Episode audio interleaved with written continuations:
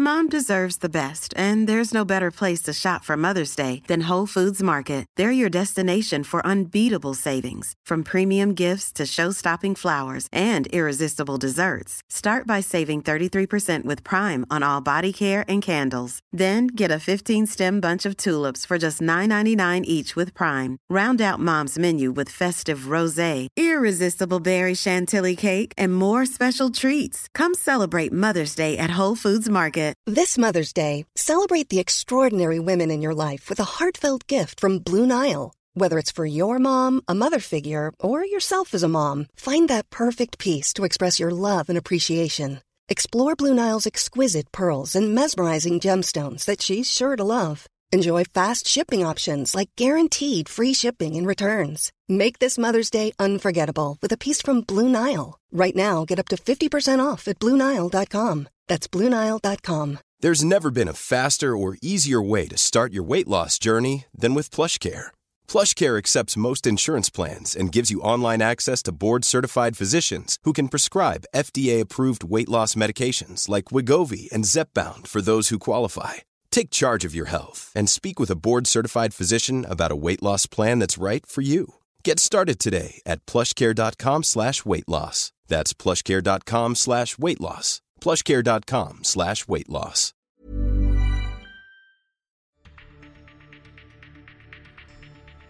Hello, and welcome to this edition of Joint Action.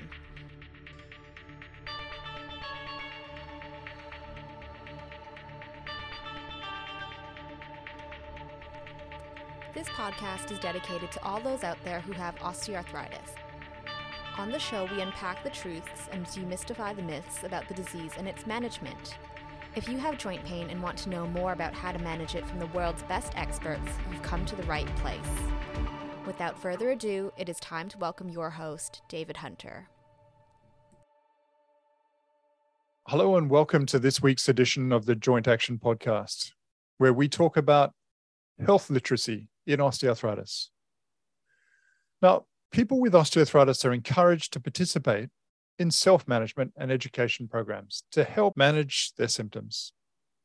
However, Australian data has shown that when people visit their general practitioner, rates of drug prescriptions are much higher than rates of lifestyle management. New models of care need to be developed to optimize the delivery of core osteoarthritis management. And in that conversation, health literacy is key. It's an important factor that's often overlooked and can potentially impact osteoarthritis outcomes. Health literacy refers to how people access, understand, and use health information in ways that benefit their health. People with low health literacy are at higher risk of worse health outcomes and poorer health behaviors. And on this week's episode of Joint Action, we have the pleasure of chatting to Steve Morris about health literacy, specifically in the context of osteoarthritis. Adjunct Associate Professor Steve Morris is the CEO of Arthritis South Australia. Steve was previously the CEO of NPS Medicine Wise since 2018. That organization promotes the safe and wise use of medicines and other health technologies. He has worked in numerous clinical and leadership roles in the health sector, spanning pharmacy practice, community and hospitals, primary care, industry, and non government organizations. Originally from the UK, Steve was Deputy Chief Executive of the National Prescribing Centre. He was appointed an adjunct professor at the University of South Australia in 2018. Hello, Stephen. Welcome to the show. Yeah, hi, David. Thanks for inviting me. Oh, it's an absolute pleasure, and it's a really important topic, and really looking forward to digging into that with you. But before we do that, both for myself and also for the listeners, just some introductory questions to get to know you a little bit better. But can you just share with the listeners a little bit more about your background and what a typical day looks like? Yeah, um, I'm actually a pharmacist by professional trade, though I've probably not practiced as a clinical pharmacist for many years. I kind of been in all areas of health, really primary care, secondary care, tertiary care, government, non-government, uh, working overseas. I worked in a street clinic in Calcutta for a period of time in my in my younger days. So I kind of moved in and out of roles to do with pharmacy, then broader health roles. I suppose I'm moving in and out of policy, service delivery, and research. So all those things interest me. And I suppose my career is slightly eclectic, but I've kind of just gone with things which interest me and challenge me. So my career's kind of followed that pathway. And uh, about 2009, I came over to Adelaide to be chief pharmacist and then, then done other roles since then. So I certainly don't regret my move to Australia those few years ago. I can't imagine why you would regret a move to Australia, but what does a typical day look like for you at the moment? Yeah, a typical day is interesting. Being a CEO of a not for profit, it can be very varied and interesting. So, anything from talking to health ministers and advocating for service change, talking to consumers about their concerns, talking to healthcare professionals about what we might be able to change in the system, as well as being focused on potential research opportunities as a consumer organization, how we more involve consumers in research. And uh, being a CEO of an organization, you always have your, your eye on cash flow. Uh, and fundraising has been a whole new experience for me in this role and how important that is to sustain the work of small not-for-profits like Arthritis South Australia. Yeah, no, it's a it's a critical aspect of the role, and I would imagine in these times becoming more difficult as the economy tends to slow down a little bit. But Steve, when you're not doing your day job, what do you like to do? Oh, look, I, I literally live a, stone's throw away from the beach, and that's a real stone's throw, not a real estate definition of stone's throw. So I, I kind of like ambling along the beach with my dog. I do a bit of paddling in the water in, in summer hours, or just reading and, and drinking a beer. And my other great passion is football. What variety of football are you talking about, given you're from Manchester, but you live in Australian rules football territory? Both, but my initial love is the round ball game. So, uh, a passionate follower of, of Manchester United and I spend many evenings in the middle of the night following that team. I occasionally still get back to watch them, but as my wife would say, it's been the one consistent thing in my life, apart from her over the last 30 or 40 years. I've grown some, some love for AFL, and I'm, a, I'm also a passionate Port Adelaide fan. So, yeah, I do like watching sports, not participating as much as I probably should do, but yeah, I love watching and supporting the two teams that I follow. Oh, well, at least in Manchester United, you've had a great team to support for a long period of time. Not necessarily having their best year at the moment compared to previous years, but they've had a, a great legacy that they're living up to, right? Yeah, we had a great 25 years, the last 10 years. In fact, more or less when I left the UK, David. So I don't know there's an association, but the last 10 years has not been so glorious. but like any fan, you follow the highs and the lows, and the highs become a lot higher because of the lows, I think. Yeah. Now, Steve, complex question, but you can distill it whatever way you want. If you had to describe yourself in five words, what would they be? Caring, I would say mischievous, enthusiastic, decisive, driven. All great qualities, um, and I think for you know for someone in the role that you're in at the moment, I think probably critically important for engagement with the community and policy and other people like that, right? Yeah, look, you have to be enthusiastic and passionate about an area like arthritis, and really to try, try and instill that passion and advocacy in others. Yeah, oh, really, really important. Now, today's topic, particularly given you know the variety of audiences that you speak to, but particularly for consumers, is really about health literacy. In the first instance, just to open this up a little bit, what is health literacy and why is it important? Seems like a straightforward question, but try not to make such a complex answer. And really, there are two elements, and sometimes people only talk about the first element. So the first element is that the individual skills needed to find, understand, appraise, and apply information. So there's four aspects of skills, many of which can, can lead to inadequate health literacy. But the second issue, which is often, I think, um, not acknowledged or not or misunderstood, is then the context in which that health literacy applies. And that often leads to, or is caused by the demands that the health system puts on the individual, whether the demands of an institution or demands of an individual health health professional. So I suppose just to give you an example of that, you could have somebody that's highly literate, goes to see their doctor, gets an initial diagnosis of RAOA, and because of the way that's explained to them and possibly the jargon that's used, they don't understand anything that's said to them. So a highly literate person in a particular context can be have more less than adequate health literacy. So it really is that intersection of both the individual and their skills, the four skills that I mentioned, but also the context and the environment in which those are applied, which can make it really difficult. So it's always the interplay between the two things. And in your role, obviously, as a non government organization looking after consumer advocacy for people with arthritis, is this a concern that you see commonly expressed by people calling and contacting your organization? Yeah, it is frequently. And whether it's their inability to navigate the system, whether they reflect that they had a long conversation with a clinician but really couldn't recall a single thing that was said, whether they just can't um, even understand how the health system works. So all those components, or even written information they've been given, which they just don't comprehend. I think the other thing to, to reinforce is the extent of this is often also underappreciated. The latest data shows that essentially 60% of the Australian population has a health literacy which is inadequate to be able to navigate the health system and to make good decisions. That's 60% which is quite astounding when you think of it, really, in, in, in those terms. So the size of the problem is massive. And the um, the magnitude of those concerns around health literacy, do you think they're the same for musculoskeletal disease as they are for other diseases? And are there particular aspects about the management of musculoskeletal problems, in particular osteoarthritis, where this is really important?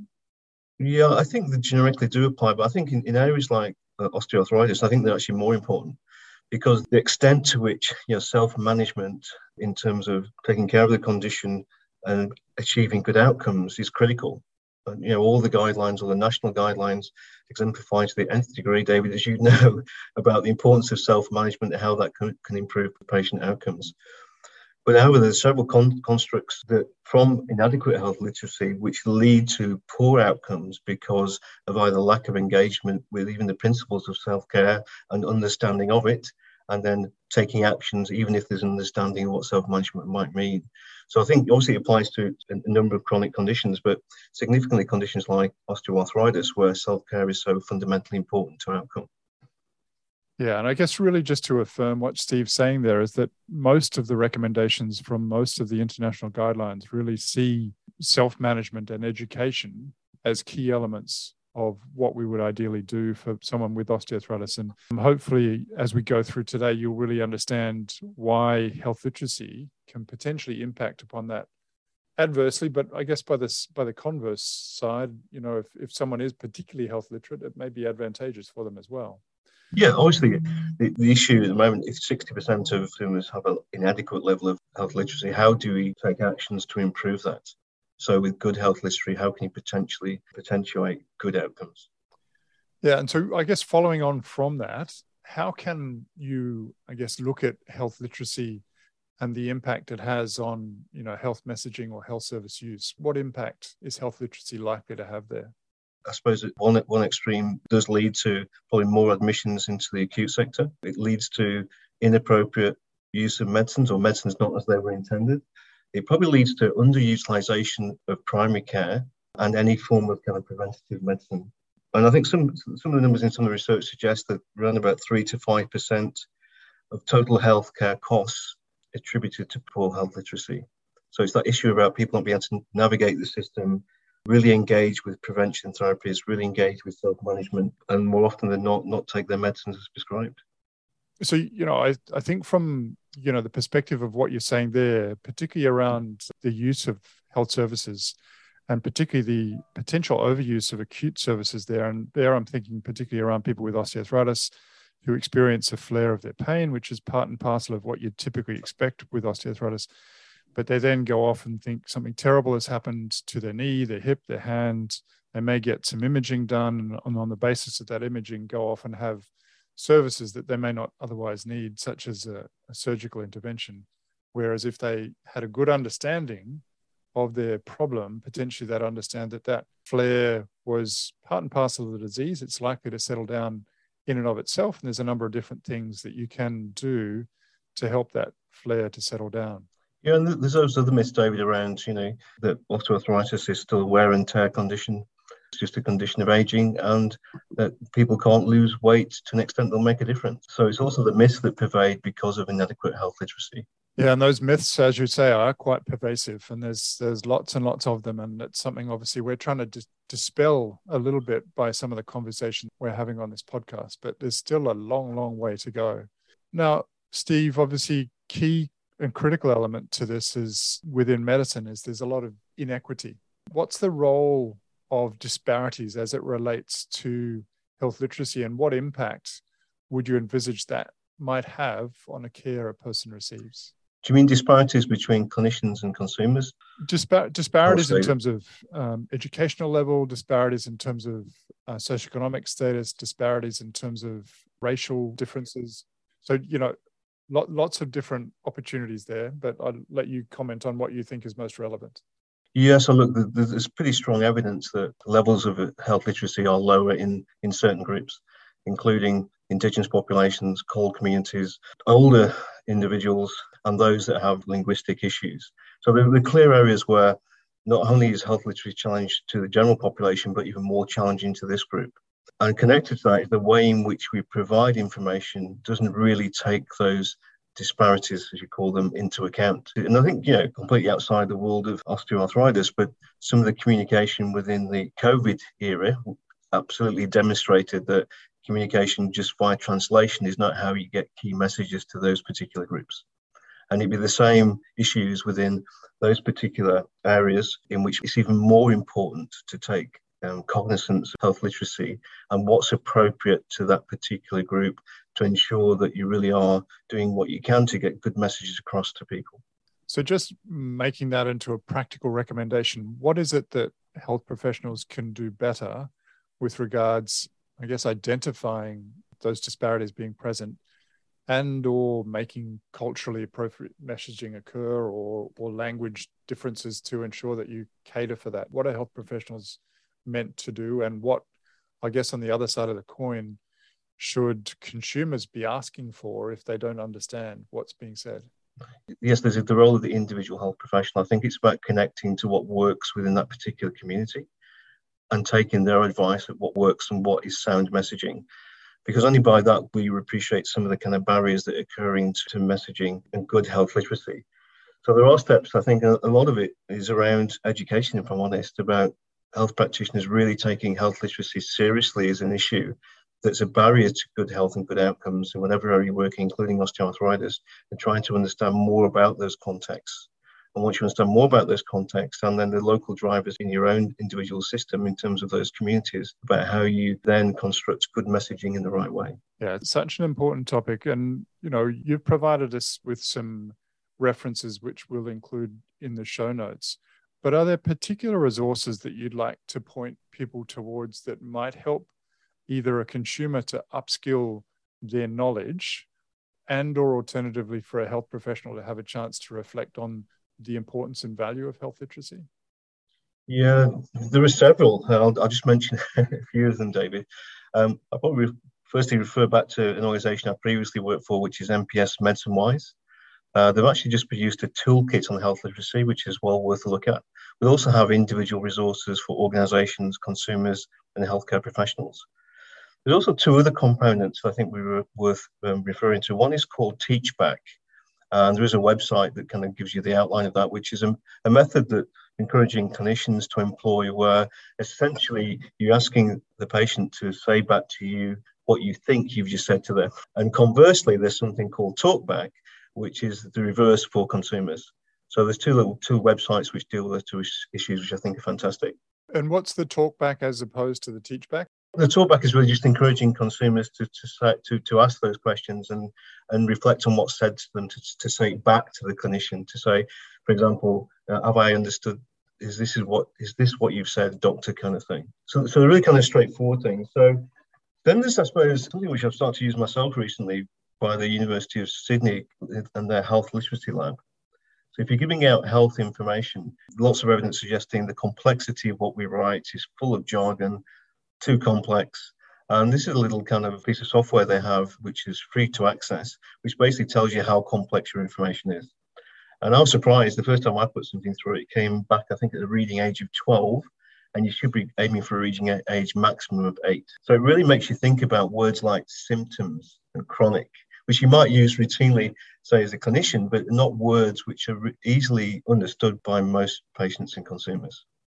So there are a few resources there, some for consumers, some for health professionals. They're probably the four that I probably refer to. Yeah, no, that's incredibly important. And I should probably run the podcast through there at some point in time to better understand whether we're actually communicating in a way that's going to be suitable for our audience as well. What do we know about health literacy at the moment, and what don't we know, or what should we know more about in order to enhance this segment of care? Well, I, th- I think reflecting on some of the things we've said already, David, what we do know is the association between poor health literacy and health outcome. So significant evidence suggests that you'll get poor outcomes. And some of the things we mentioned before around uh, utilization of health resources, readmissions to hospitals. In the self-care, I suppose, component, particularly as it relates to OA, what we do know is it does affect both the understanding of self-care and choice within self-care. There's some evidence to suggest that. But even, I suppose, the step before that is acknowledging that you have and seek a diagnosis for osteoarthritis in the first place. So do you actually seek professional advice is another element that's linked to health literacy. So that's kind of broadly what we know. What we don't know, I think, without digging too deep, is what kind of interventions actually work in a systematic way and what interventions work in the communities, disparate communities that we talked about before. So that's where there's huge gaps in terms of uh, research evidence. And to be frank, it's not doesn't seem to be a great area of focus for research across many specialities. Given its prevalence, and that 60% of the Australian population could be described as uh, having inadequate health literacy, then there's not a level of research which I think matches the importance of the topic. So yeah, I think in terms of implementation and what actually works, particularly in specific areas like osteoarthritis, I think there's a bit of a vacuum of evidence, David, from my perspective. Sounds like any final words on the topic before we get into the next segment of the show, Steve? Yeah, I'll just say that health literacy is everybody's business. For those people listening are consumers or health professionals or people that work in health services, I think it's incumbent on everybody to try to do what they can in their space to both acknowledge health literacy as being an issue in the first place, but also to take steps to do something about it. Because if we carry on doing what we're doing now, nothing will change.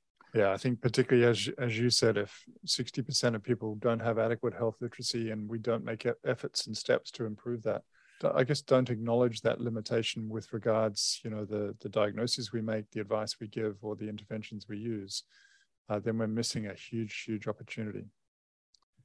A quick note before we dive into the second half of this episode: we love getting your feedback, things we should focus on, what we're doing well and ideas for new topics to discuss.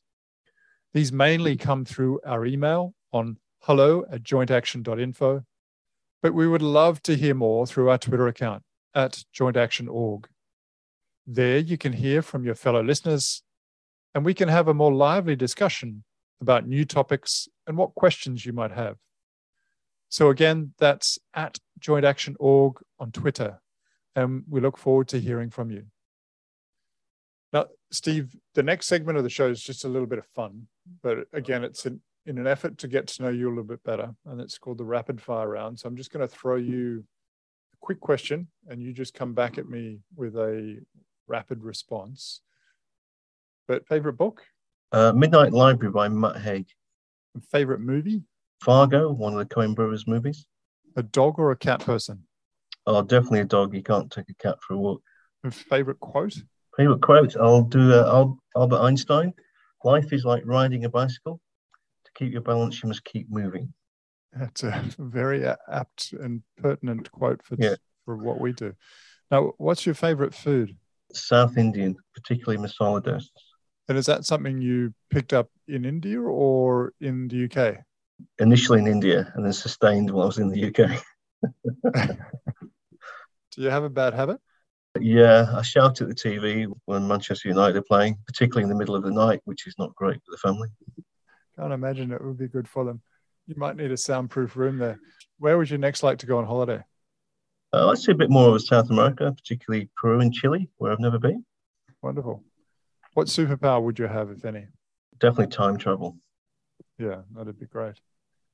If you could meet anyone dead or alive, who would it be? Uh, I've got to say, Alex Ferguson, the greatest football manager ever. So you think he's a whole lot better than the current Glasgow soccer uh, manager from Australia? Oh yeah, really? God, unfortunately, I'd have to say that. Yeah, uh, he's just getting started. Now, what what would you do if money were not an issue? Uh, I'd buy Manchester United Football Club. so you're obviously a die-hard, passionate fan, aren't you? Now, Steve, if you could do anything to improve health and healthcare, what would you do? Going back to some of the health literacy issues, but I think I'd try and reduce the health fragmentation in our system. I think it's significant, and I think people often get lost in it. Particularly, it leads to inequitable access because of where you live, what your background is, or your ability to pay and the health literacy is a big component across those. So yeah, fragmentation, partly a funding issue, partly a professional issue, but we don't seem to be progressing in closing that fragmentation from my perspective. Yeah, and I think that's a that's a huge issue for people with osteoarthritis who might seek care in primary care, whether that be with their physiotherapist, their general practitioner, but oftentimes the communication with specialists to hospitals is really fragmented and problematic. Now, how do you continue to learn in order to stay on top of things within your role? Yeah, particularly in the role now, look, I've always sought a kind of peer and mentor support. Uh, and I think peers and mentors often change depending on the context. So in my current role, I've spent a bit of time uh, connecting with people that understand a lot more about fundraising than I do, for example. And look from a, obviously still from a health professional perspective with professional associations and whatever the research is. But I think both being a mentor and being a mentee a significant components, I think, of keeping up to date. Because you can learn also as much from people you're mentoring as well as people that are mentoring you, I think. Yeah, really valid advice. I think for for anybody in any role, really, is you can't be an expert of everything, and it's always helpful to to get other people's perspectives. Now, we may have touched upon this already, but are there any patient friendly resources that you'd like to share with the listeners? Yeah, I think there are a few. There is the issue called Talkback or Checkback, uh, which we'll provide a re- reference for. That's really good for consumers. There's the NPS Medicine Wise uh, website, which has got a plethora of resources, I think, which uh, provide information for consumers. And there's the health literacy editor we talked about, just in terms of um, how do you how do you provide good messaging and, and use the right words and be jargon free. Yeah, hopefully something we can all learn from, myself included. Now, uh, my favorite question why do you do what you do? What motivates you? Yeah, I think I'm always motivated by things that are a bit of a challenge and a bit different. And, you know, try at least in, in the people that you work with, try and make a, a difference or, or try and make some improvement. That's what motivates me. So, all the roles I've had, I've always tried to do that, whoever I've worked with and whatever organization I've worked for. Um, particularly when you work for a, a not-for-profit consumer organisation, you you're there to advocate and support consumers. You be their voice where they don't have their own voice to try and improve systems and outcomes for those patients. Yeah, such such an important role that you do, and hopefully you continue to do it for many more years, and our community can benefit from that. Now, Steve, if you could have a billboard with anything on it, what would it be and why? I think it would say, "Don't stay still." Keep moving. Yeah, we've got to keep moving for lots of different reasons. Osteoarthritis is obviously one of them. And in closing, is there any one piece of advice, knowledge, or wisdom that you'd like to give for people who have osteoarthritis? Yeah, I think to tap a few issues, I'd say just keep asking questions and don't feel fearful of asking questions because I think that's one of the biggest issues that I see is that people just in a health environment feel that they're not able to ask questions about their own healthcare and we need to empower people, but people also need to you know, get themselves in situations where they feel comfortable asking questions. And there's probably one reference I haven't provided, David, which is Choosing Wisely, which is a great resource, again, hosted by the NPS MetaWise. And that kind of provides at least outline frameworks and questions people can ask about their healthcare. My last time will be just keep asking questions and don't stop until you get the answer that you're satisfied with. Yeah, such a such a great way to finish and very appropriate advice for most of the consumers who are out there who have osteoarthritis. Steve, thank you so much for spending a little bit of time with us, sharing those really important insights, um, and really look forward to to further interactions with you. Yeah, thank you, David. I enjoyed it. Health literacy is a really important topic. It helps us to understand how people access, understand, and use health information in ways that might benefit their health. We know that this content area has important impacts on health outcomes and poorer health behaviors. So it's critical and key that hopefully you take some of the advice that Steve's given today, both about asking questions, but also demonstrating that you've understood the content area before you make any critical decisions about your health.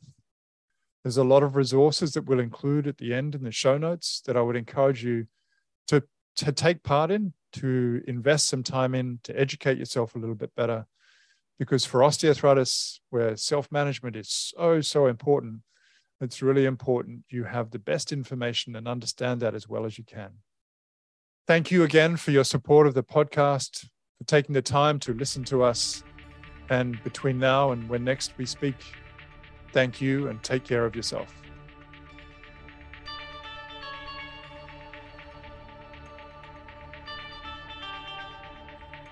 Thanks for listening to Joint Action with David Hunter. If you like our show and want to know more, visit www.jointaction.info. If you have any questions, you can email us at hello at jointaction.info and follow us on Twitter at jointactionorg. Podcast was hosted by David Hunter, edited by Vicky Duong, music produced by Jordan Hunter. The information posted on this podcast is not intended to diagnose, treat, cure, or prevent disease. Anyone seeking medical advice should consult a health professional.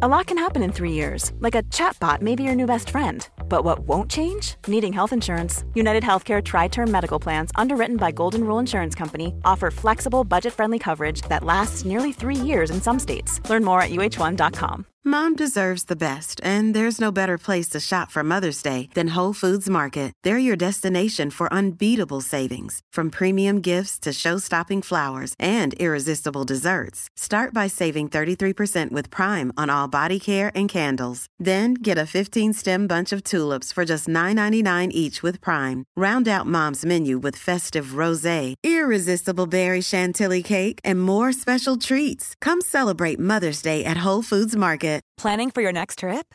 Elevate your travel style with Quince. Quince has all the jet setting essentials you'll want for your next getaway, like European linen, premium luggage options, buttery soft Italian leather bags, and so much more. And is all priced at 50 to 80% less than similar brands.